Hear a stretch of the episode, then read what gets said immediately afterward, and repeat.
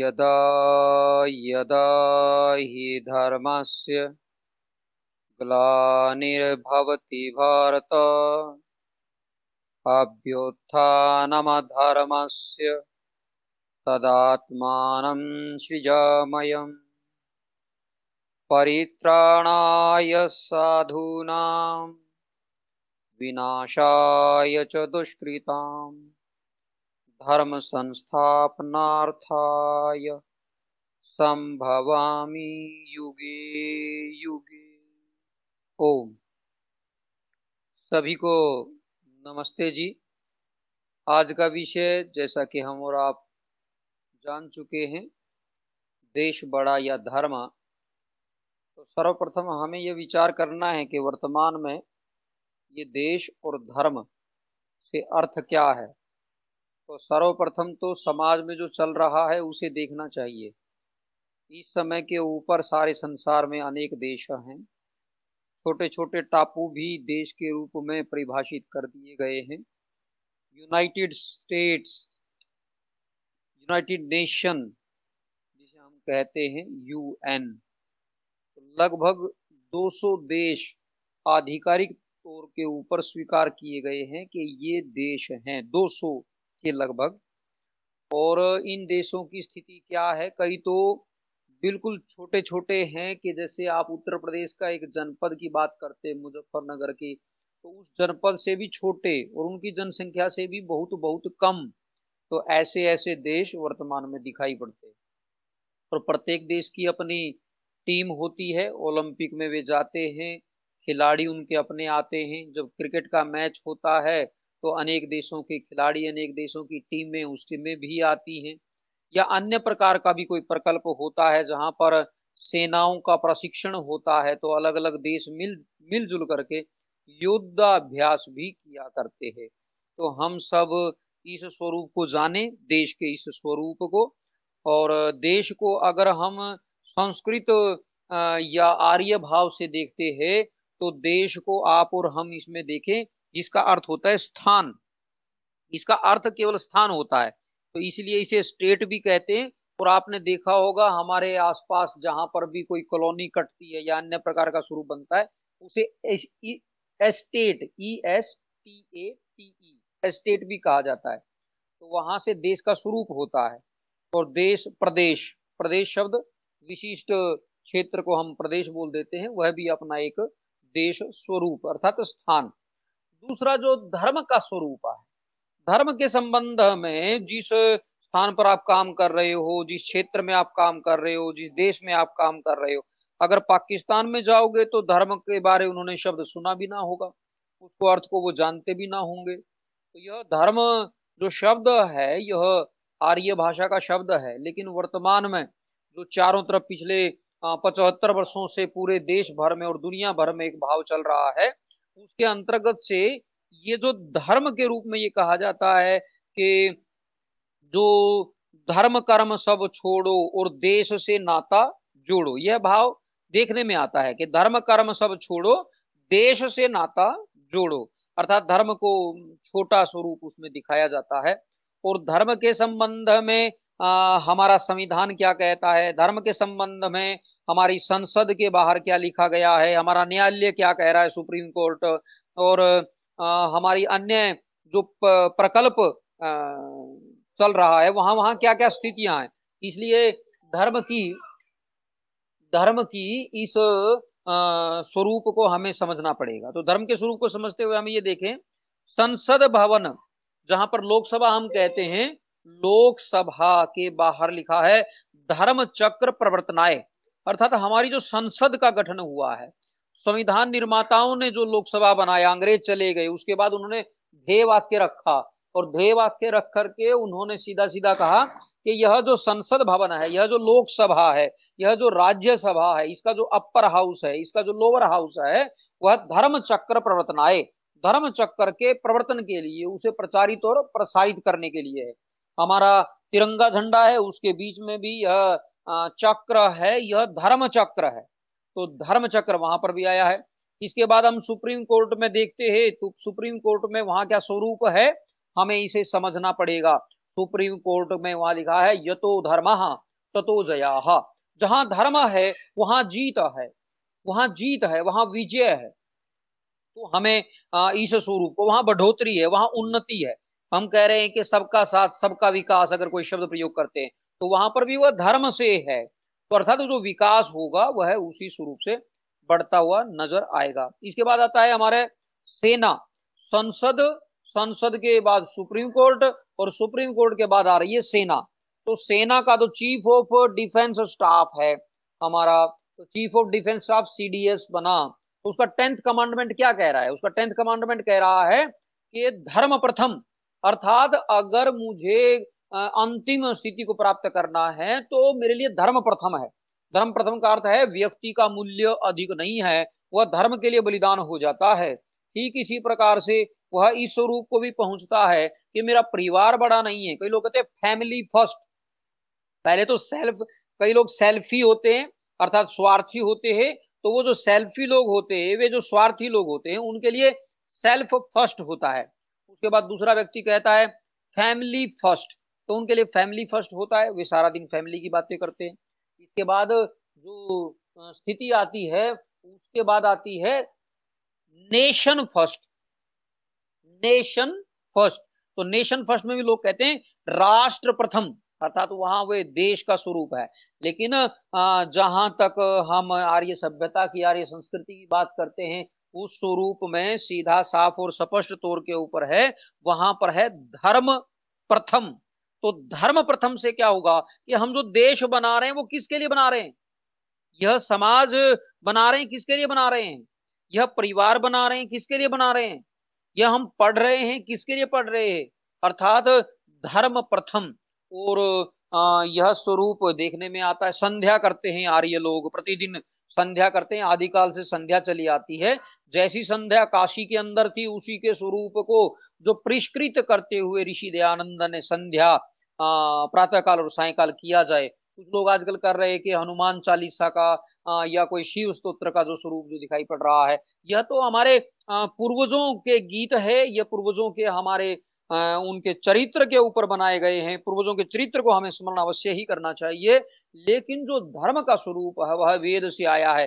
तो वेद के मंत्रों के आधार के ऊपर संध्या बनी है। तो संध्या के अंत में कहते हे ईश्वर दया निधि भवत कृपयान जपोपासनादि कर्मणा, धर्म, अर्थ, काम मोक्षाणाम सद्य सिद्धिर भवे नहा तो सर्वप्रथम धर्म। कई लोग कहते पहले पैसा कमाएँगे, फिर हम धर्म करेंगे। नहीं, वहाँ का धर्म प्रथम। दूसरा, धर्म, अर्थ, काम। काम जहाँ आता है, वहाँ पर भी राष्ट्र आता है, वहाँ पर भी राजनीति आती है और इस स्वरूप को हम देखते हैं कि धर्म, अर्थ, काम और मोक्ष। तो कुछ लोग मोक्ष की स्थितियों की बातें करते हैं, दिन और रात मोक्ष की बातें करते हैं, वे धर्म की बात नहीं करते हैं, वे इस स्वरूप की बात नहीं करते हैं कि समाज को धार्मिक होना चाहिए। तो यहाँ पर सीधा साफ़ स्पष्ट हम सबको धर्म के इस स्वरूप को जानना कि वो क्या है। पर धर्म के स्वरूप को जानते हुए हमें इस पर विचार करना चाहिए। वो लोग क्या कह रहे हैं? लोग क्या कह रहे हैं कि एक धर्म है, उसका नाम यहूदी धर्म है। कुछ लोग कहते हैं एक धर्म है, उसका नाम मुस्लिम धर्म है। कुछ लोग कहते हैं एक धर्म है, उसका नाम ईसाई धर्म है। और कुछ लोग इसको हिंदू धर्म इस प्रकार का भाव करते हैं। और ये कहते हैं कि सारे झगड़े संसार में ये धर्म के कारण से हैं। इस धर्म शब्द को धीरे धीरे ऐसी जगह प्रयोग किया जाता है, ऐसे स्थान पर प्रयोग किया जाता है। पिछले लगभग पचहत्तर वर्षों से तो विशेषतः आप कह सकते हैं पहले भी ये शुरू हो गया था। तो धर्म शब्द को अर्थात जहाँ पर भी झगड़ा होगा जहाँ पर भी अलगाव होगा जहाँ पर भी फूट होगी जहाँ पर भी लड़ाई होगी उसका कारक तत्व धर्म को माना जाएगा। जैसे वर्तमान की स्थितियाँ पूरे संसार में बनी हुई हैं इन स्थितियों के अंदर वे धर्म शब्द को जोड़ेंगे। अभी अभी जो कम्युनिस्ट लोग हैं जो अर्बन नक्सल हैं या जो आ, ऐसे लोग है कि जो भारतीय सभ्यता और संस्कृति से दूर लोगों करना चाहते हैं तो वे कहते हैं कि वर्तमान में जो झगड़े का कारण है वह धर्म है। वो धर्म का अर्थ सीधा सीधा होता है वह भारतीय सभ्यता और संस्कृति को जो मूल स्वरूप है, उसके ऊपर वे आक्रमण करते हैं। तो अर्थात धर्म झगड़े का कारण है, धर्म लड़ाई का कारण है, धर्म फूट का कारण है, धर्म दंगे का कारण है, ऐसा वह प्रयोग करते जाते हैं। और दूसरी तरफ़ एक आपने सुना भी होगा कि मज़हब नहीं सिखाता, आपस में वैर करना। वहाँ लिखते हैं, मज़हब नहीं सिखाता, आपस में वैर करना। वहाँ मज़हब शब्द प्रयोग करेंगे। अर्थात मज़हब वैर करना नहीं सिखा रहा है, सिर्फ़ धर्म वैर करना सिखा रहा है। अर्थात जहाँ वैर की बात होगी, वहाँ धर्म शब्द प्रयोग किया जाएगा, और जहाँ प्रेम की बात होगी, जहाँ पर मित्रता की बात होगी, जहाँ सद्भाव की बात होगी, वहाँ पर जो है मज़हब शब्द का प्रयोग किया जाता है। जबकि यह उल्टा है। उल्टे का स्वरूप क्या है कि मज़हब क्या है? मज़हब एक सांप्रदायिकता है। मज़हब एक रिलीजियन कम्युनलिज्म टाइप का है कि मेरी बात सच्ची है चाहे आ, वह बात कोई धरती को चपटी कह रहा है। चपटी कह रहा है तो वो मज़हब है वह धर्म नहीं है। जो धरती को चपटी कह रहा है तो कुछ लोगों ने एक शब्द प्रयोग किया अलग से बांट दिया इसको उसे कहते हैं साइंस। उसे कहते हैं साइंस। तो लोगों ने क्या कहा कि धर्म अलग है और साइंस अलग है। तो साइंस का स्वरूप उन्होंने अलग बनाना शुरू कर दिया और इसको धर्म कहना शुरू कर दिया जो बाकी का जो स्वरूप है। इसलिए हमें इसको भी समझना पड़ेगा। जो धर्म है धर्म में विज्ञान पहले से ही सम्मिलित तो है। अर्थात धर्म इति सधार्यति धर्म उसे कहते हैं जो धारण किया जा सके। और इसको कोई भी इंकार नहीं करता है। आ, कुछ लोग अंबेडकर जी के ऊपर आरोप लगाएँगे कि अंबेडकर जी जो है, वे धर्म को नहीं मानते थे। जबकि अगर आप उनके ग्रंथ पढ़ेंगे तो वे कहते हैं कि धर्म के बिना किसी राष्ट्र की कोई स्थिति नहीं होती है। वे धर्म को मुख्य मानते हैं।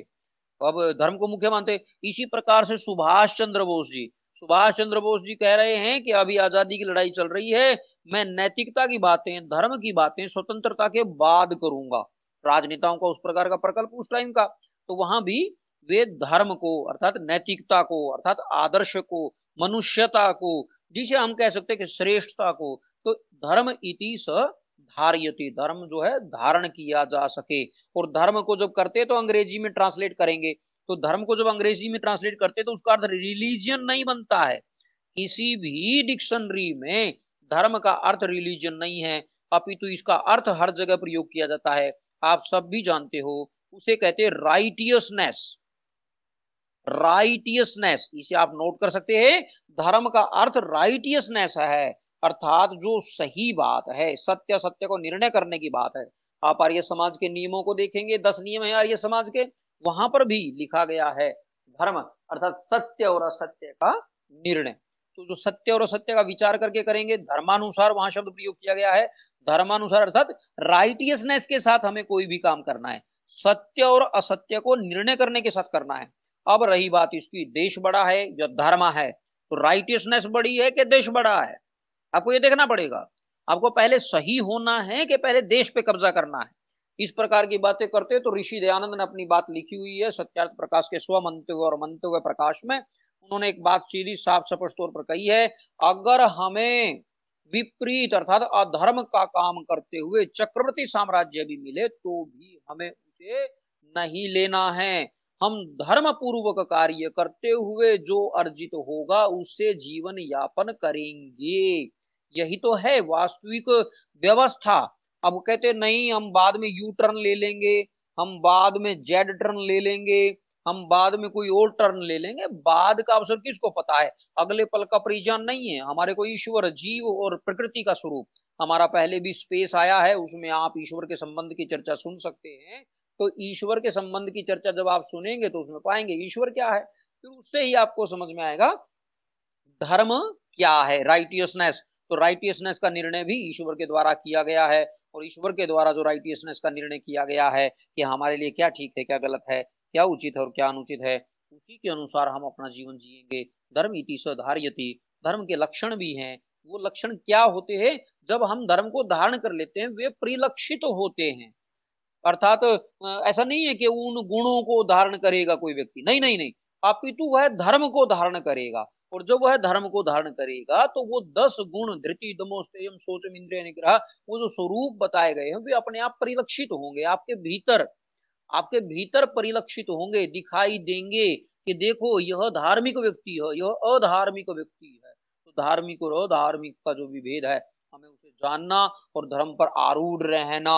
और जो हमने श्लोक बोले हैं गीता के श्री कृष्ण जी ने अपना सारा जीवन देश के लिए नहीं किया, उन्होंने देश को छोड़ दिया। उनका देश था कहाँ पर था उनका देश? जैसा कि आप जानते हैं श्री कृष्ण का, मथुरा। तो हम मथुरा को उनका देश मानते हैं, वृंदावन का क्षेत्र उनको अपना देश मानते हैं, लेकिन उन्होंने धर्म को धर्म को प्रथम उन्होंने धर्म को प्रथम रखा और जब अवसर आया, उन्होंने मथुरा को छोड़ दिया। उन्होंने वृंदावन को छोड़ दिया। अर्थात देश को छोड़ना पड़ता है धर्म के लिए, अर्थात शिक्षा के लिए।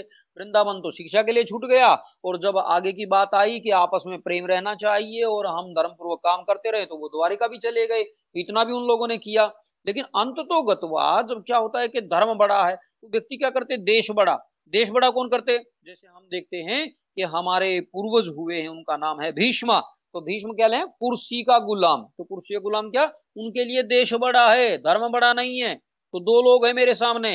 एक मेरे सामने है भीष्म, जिनको पितामह स्वरूप हम स्मरण करते हैं, और दूसरे हैं श्री कृष्ण।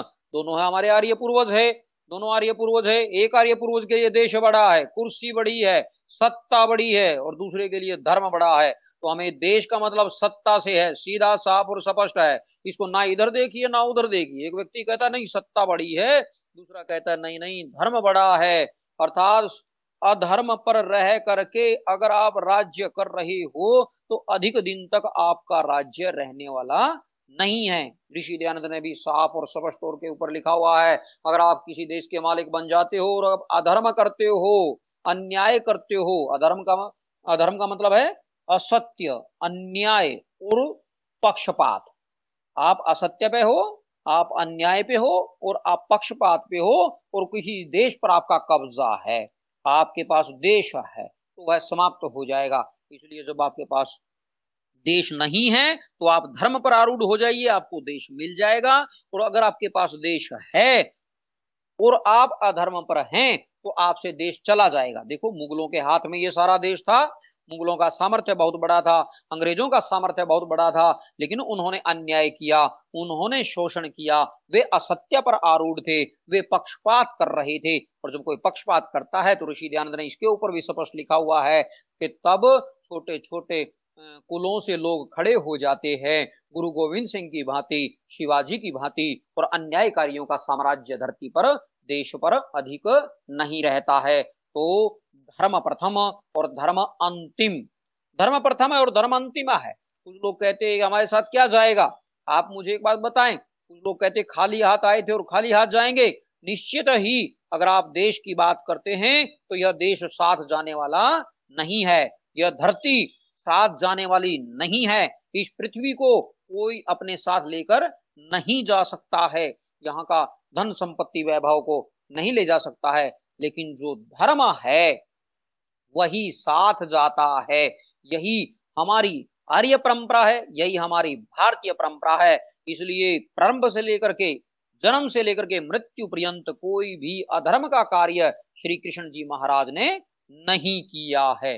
वो तो बीच काल में मुगलों ने लांछन लगाए हैं। जैसे आजकल आप देख रहे हो कि हमारे पूर्वजों के ऊपर लांछन लगाया जा रहा है। शिवाजी महाराज के ऊपर, माता पार्वती के ऊपर, श्री राम जी के ऊपर, हनुमान जी के ऊपर हमारी आस्था से खिलवाड़ किया जा रहा है।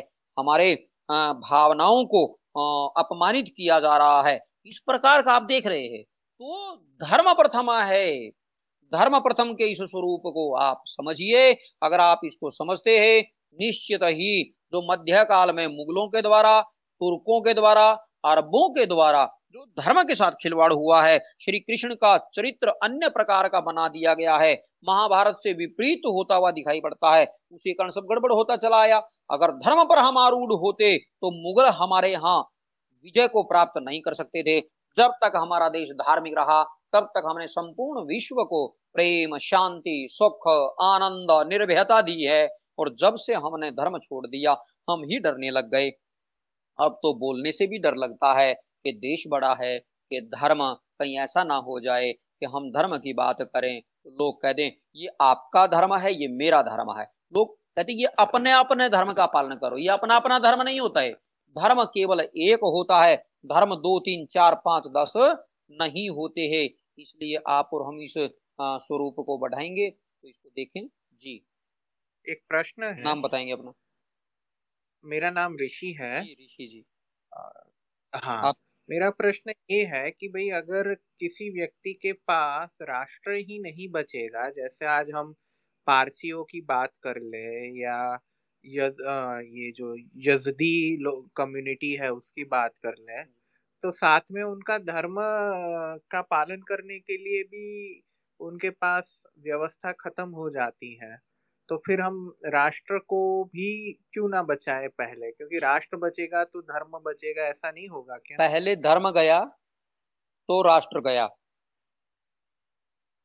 पहले धर्म आएगा तो राष्ट्र आ जाएगा। बिना धर्म के राष्ट्र नहीं आ सकता। अधर्म पर रहते हुए अगर कोई इस प्रकार का प्रयास करता है कि मैं उस अधर्मी को हरा ले जाऊँगा तो ध्यान रखिए आप अधर्म कीजिए लेकिन आप उतना अधर्म नहीं कर पाएँगे जितना अधर्म वे कर सकते हैं। आप इतने नृशंस नहीं हो सकते जितने नृशंस वे हो, हो सकते हैं। आप उतने अमानवीय नहीं हो सकते जितने अमानवीय वे रहे हैं और आज भी है। तो इसलिए अधर्म की अधर्म से लड़ाई में जो ज़्यादा बड़ा अधर्म करेगा, वो जीतेगा। और अगर धर्म के साथ आप आरूढ़ होंगे, निश्चय ही उनके हृदय प्रदेश में भी परिवर्तन होता हुआ दृष्टिगोचर होगा, धार्मिक बने, देश निश्चित ही आपका होगा। और यजदियों को और फारसियों को भी मैं ये कहना चाहूँगा, वे भी धर्म पर आए। ऋषि दयानंद ने जो पुरुषार्थ किया था तो जो पारसी लोग थे मुंबई के, वे आर्य समाज के अनुसार कार्य करने के लिए तैयार हो गए थे। लेकिन उसके बाद आर्य समाज पता नहीं कहाँ राजनीति में खो गया और किस प्रकार की राजनीति में खो गया। धर्म को छोड़ बैठा और धर्म को छोड़ करके और दूसरों के कंधों के ऊपर, दूसरों की बैशाखियों के ऊपर ये सोचा, देखो, अहो, हमने तो दुनिया को बदल दिया। आप विचार करके देखो, आज से ठीक सौ साल पहले हमारे माननीय स्वामी श्रद्धानंद जी मस्जिद में जा करके वेद मंत्र का उच्चारण किया करते थे। वे उच्चारण करते थे वेद मंत्र का, लेकिन कहीं ना कहीं ढिलाई हुई है। अन्यथा हर मस्जिद के अंदर यज्ञ भी हो सकता था, हर मस्जिद के अंदर वेद मंत्र का पाठ भी हो सकता था। आज भी हो सकता है। आप धार्मिक होकर के कार्य करना शुरुआत तो करें। आपके धार्मिक कितने लोग पूरे दिखाई पड़ते हैं आपको आर्य समाज में? आपको यह देखना पड़ेगा। आपको पूरे संसार में कितने धार्मिक लोग दिखाई पड़ते हैं, यह आपको देखना पड़ेगा। जब धर्म की बात आती है तो हम बह जाते हैं भावनाओं में, और जैसे ही आप भावनाओं में गए, आता हुआ राज्य भी चला जाता है। जी।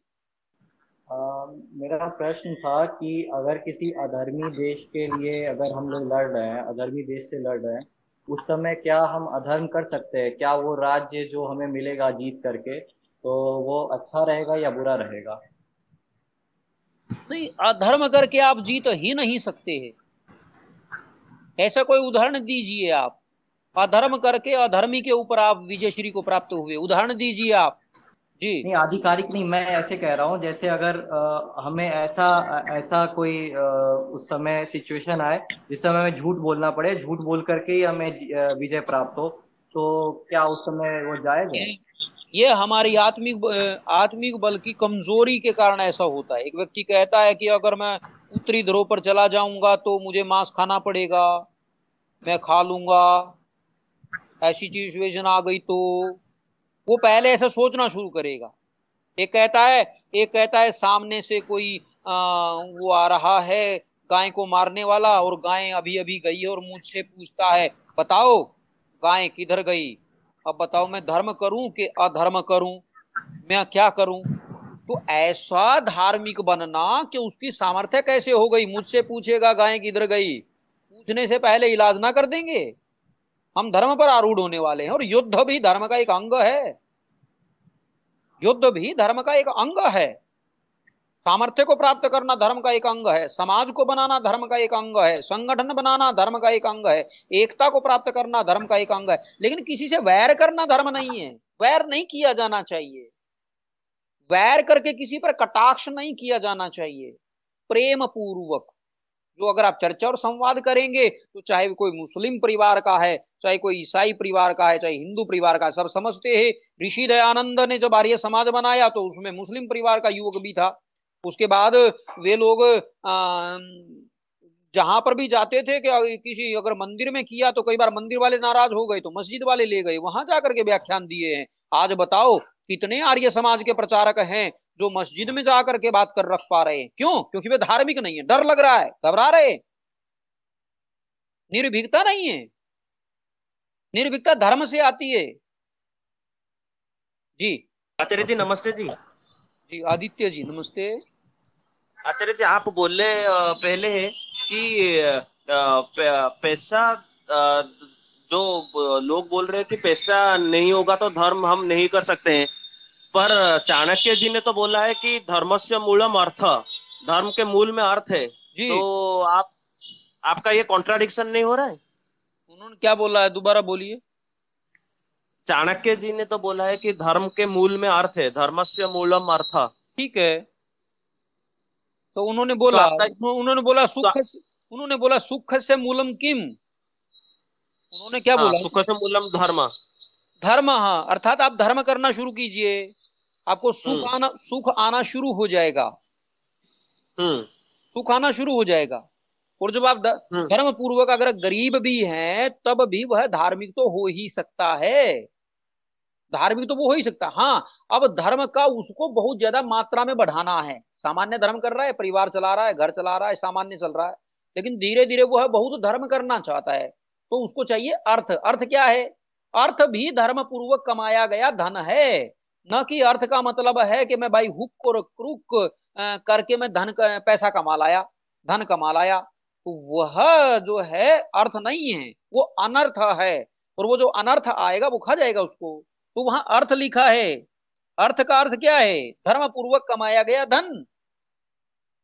जी। पैसा नहीं हाँ पैसा नहीं है उसका अर्थ। जी। आ, नमस्ते प्रणाम आचार्य मेरा नाम काल है। आ, आपने निशंसता की बात की। आपने कहा कि जब अधर्म का अधर्म से लड़ाई होती है तो निशंसता के बारे में स्पर्धा होती है। लेकिन क्या आ, कभी कभी धर्म को भी निशंसता या हिंसा का उपयोग नहीं करना जैसे ईंट का जवाब पत्थर से नहीं देना चाहिए? नहीं नहीं नहीं, नहीं। तब आप पहले जी को समझिए। आप उसको ईर्ष्या से नहीं होता वहाँ।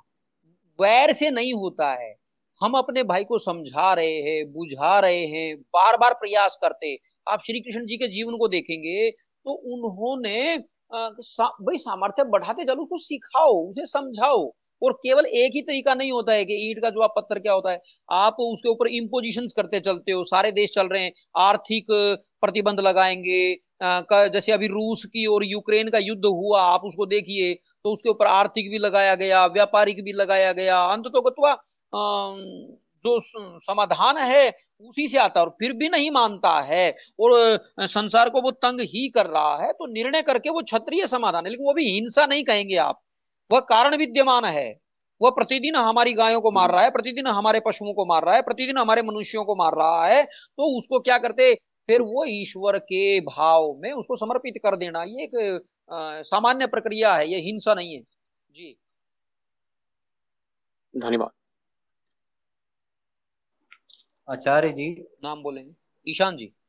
जी ईशान बोल रहा हूँ।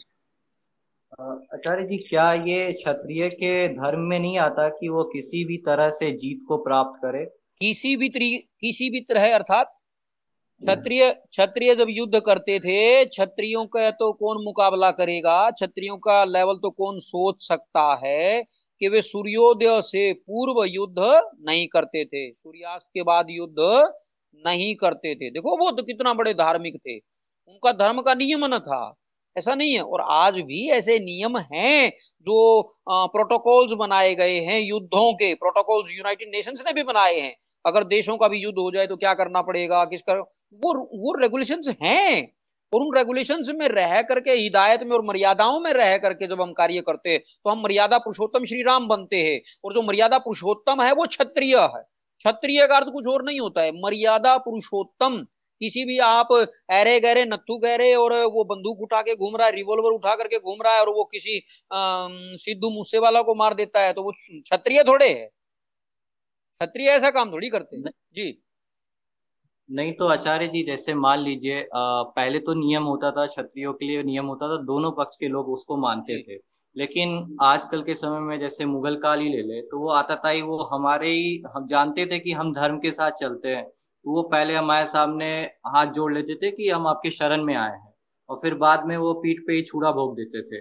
तो वो ऐसे अधर्मी के लिए तो हम भी अधर्मी बन सकते हैं नहीं नहीं वो वो तो, वो तो आपका जो निर्णय के सामने वाला शत्रु कैसा है आप कहते भी सामने ऐसे कर देते थे पीछे ऐसा कर देते थे। तो अगर कहीं ना कहीं विवेक खत्म हुआ है कहीं ना कहीं उनका ज्ञान खत्म हुआ है और धर्म पर आरूढ़ता, स्वयं की खत्म हुई है और धर्म तो सीधा साफ़ स्पष्ट कह रहा है, ऐसे लोगों के इलाज के संबंध में कि उनको जानो और जान करके जैसा है वैसा निर्णय करो। छठे साठे में समाचरित। जी। नहीं तो जैसे एक वेद मंत्र है जिसमें है कि अगर कोई गौ हत्या करे तो उसे शीशे की गोली से मार दो। तो तो क्या क्या हम उसके साथ जो हिंसा कर रहे हैं वो किसी और चीज़ की वजह से जैसे मान लीजिए उसके गाय के चमड़े के लिए उसने गौ हत्या की तो क्या उसे मारना सही रहेगा? गाय के चमड़े के लिए गौ हत्या किया? नहीं आजकल ऐसे मेरे पास मैंने कल गौ हत्या के बारे में मैं किसी से बात कर रहा था तो वो मुझे वो इस तरह का तर्क दे रहा था कि जैसे मान लीजिए बहुत ठंडी जगह पे है वहाँ पे कोई और जानवर उसको मिल नहीं रहा है तो गाय है उसका चमड़ा उसको मार दिया उसके चमड़े को पहन लिया उसने। देखो ऐसा है ये जितना भी आज के समय के ऊपर गाय आदि को मारा जाएगा या कोई कहीं जाता है मंदिरों में भी होता था पहले या अभी कुछ समुदायों में आज भी होता है कि त्योहार मना रहे हैं वो पशु को मार रहे हैं तो उसकी जो चमड़ी है उसकी जो हड्डियाँ हैं वो आज भी जो बिज़नेस कंपनियाँ हैं वही उनको बढ़ा रही हैं। अन्यथा जो आम आदमी है वह यह सब नहीं कर सकता है सामान्यतः। उनके पीछे बहुत बड़ी एक पूरी गैंग है कंपनीज़ की। तो दोष जो है कंपनीज़ का है। अगर आप इस्लाम को भी देखोगे तो वो खा रहे हैं, कहते कि वो खाएँगे तो कहते हलाल करके खाएँगे। अर्थात वो करेंगे कि पहले इसको मार तू। अपने हाथ से मारना पड़ेगा तो खा। व्यापार की अनुमति नहीं है। मांस के व्यापार की अनुमति वहाँ पर भी नहीं है। लेकिन जब से ये कंपनी राज आया है, ये उससे भी ज़्यादा हैवी उससे भी ज़्यादा अधर्म के बहुत ही प्राकाष्ठाओं तक पहुँच गया है। आपको उसको समझना पड़ेगा। जी। और आप ऐसा ही उदाहरण ले रहे हैं कंपनी का। इसलिए ये कंपनी वालों ने इस प्रकार का किया हुआ है। ईश्वर स्वीकार नहीं किया जा प्रणाम आचार्य। हाँ मैं आर्य सुमित झज्जर जनपद से बादली ग्राम से। तो मेरे दो प्रश्न है। पहला तो ये कि राष्ट्र की रक्षा के लिए शास्त्र ज़रूरी है या शास्त्र ज़रूरी है? दूसरा ये कि धर्म की रक्षा के लिए कब तक शस्त्र न उठाया जाए कब तक हम शास्त्रों के पीछे छिपे बैठे रह सकते हैं। धर्म को आपने अकेला जो है शास्त्र समझ लिया है यह है गलती आपकी है। यह है तो अज्ञानता ही आप कहेंगे। आपने धर्म का अर्थ केवल शास्त्र समझ लिया है जबकि धर्म में ब्रह्मम च छत्रम च। तो धर्म में तो ब्राह्मण तत्व भी है, अर्थात शास्त्र वाला तत्व है, और छत्रम च शास्त्र वाला तत्व भी है, और इतना ही नहीं, वहाँ पर तो वैश्य भी है, व्यापारिक तत्व भी है, और इतना ही नहीं, शूद्र तत्व, अर्थात सेवा तत्व भी है। कुछ लोग कहेंगे, आजकल जी शूद्र तो बहुत छोटा होता है। अरे, छोटा उस प्रकार का नहीं होता है। अभी मान लीजिए, सारे संसार में सबसे ज़्यादा अगर सेवक गए हुए हैं तो भारत के लोग गए हुए हैं। दुनिया भर में सर्विसेज़ आज भी सर्विस वर्ड प्रयोग किया जाता है उनके लिए। तो सर्विसेज़ के लिए हम जाने जाते हैं। हमारी जो बहनें हैं, वे नर्स बन करके दूसरे देशों में बहुत ज़्यादा तौर पर गई हुई हैं। इस समय अगर आप देखोगे अरब देशों के भीतर, और बहुत से युवक जो आज हमारे कनाडा जा रहे हैं, अमेरिका जा रहे हैं, यूरोप में जा रहे हैं, क्या कर रहे हैं? वे सर्विसेज़ ही तो दे पा रहे हैं वहाँ पे। तो सेवा ही तो दी जा रही है। तो इसका भी बड़ा लाभ स्वरूप भी लिया जाता है। मान लीजिए अगर आप आर्यकरण करना चाहते हैं, संपूर्ण विश्व का करण तो विश्व करना चाहते हैं। तो ये जो लोग गए हुए हैं, ये हमारे लाभकारी होंगे। जैसे अभी यूक्रेन और रूस का युद्ध हुआ, मैं दोबारा उदाहरण दे रहा हूँ। तो गैस बहुत ज़्यादा दे रखी है, रूस ने। बहुत ज़्यादा गैस जो है, यूरोप को दे रखी है। हम लोगों ने आदमी दे रखे हैं। यूरोप के वहाँ हमारे आदमी गए हुए हैं। मान लीजिए कभी यूरोप के साथ हमारा युद्ध हो जाए तो हमारे जो व्यक्ति वहाँ पर गए हुए हैं, उनका भी तो दबाव पड़ेगा। उनकी सर्विसेज़ एक दिन में फेल हो जाएँगी।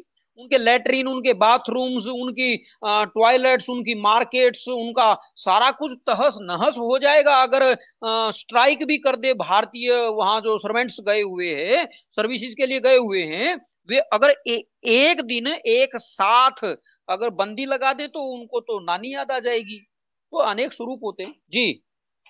ॐ अब्रह्मन् ब्राह्मणो ब्रह्मवर्चसि जायताम् अराष्ट्रे राजन्यः शूरैषव्योतिव्याधि महारथो जायताम् दोग्ध्रे धेनुर्वोढा नड्वा नाशु सप्ति पुरन्दिर् योषा जिष्णुरथेष्ठाः सभेयो युवाश्च यजमानश्च वीरो जायताम्। निकामे निकामे नः पर्जन्यो वर्षतु फलवत्यो न ओषधयः पचन्ताम्। योगक्षेमो नः कल्पताम्। ओम शांति शांति शांति इस मंत्र में धर्म और देश दोनों की बात बताई गई है। इस मंत्र को अवश्य स्मरण करें और इसके अर्थ को जाने और इसके अर्थ को प्रत्येक विद्यालय में प्रेयर के समय पर बुलवाया जाए तो सर्वोत्तम है। धन्यवाद आप सबका। विशेषतः सुमित जी उपाध्याय जी का बहुत प्रयास कर रहे हैं। धीरे धीरे यह प्रकल्प बढ़े। धन्यवाद।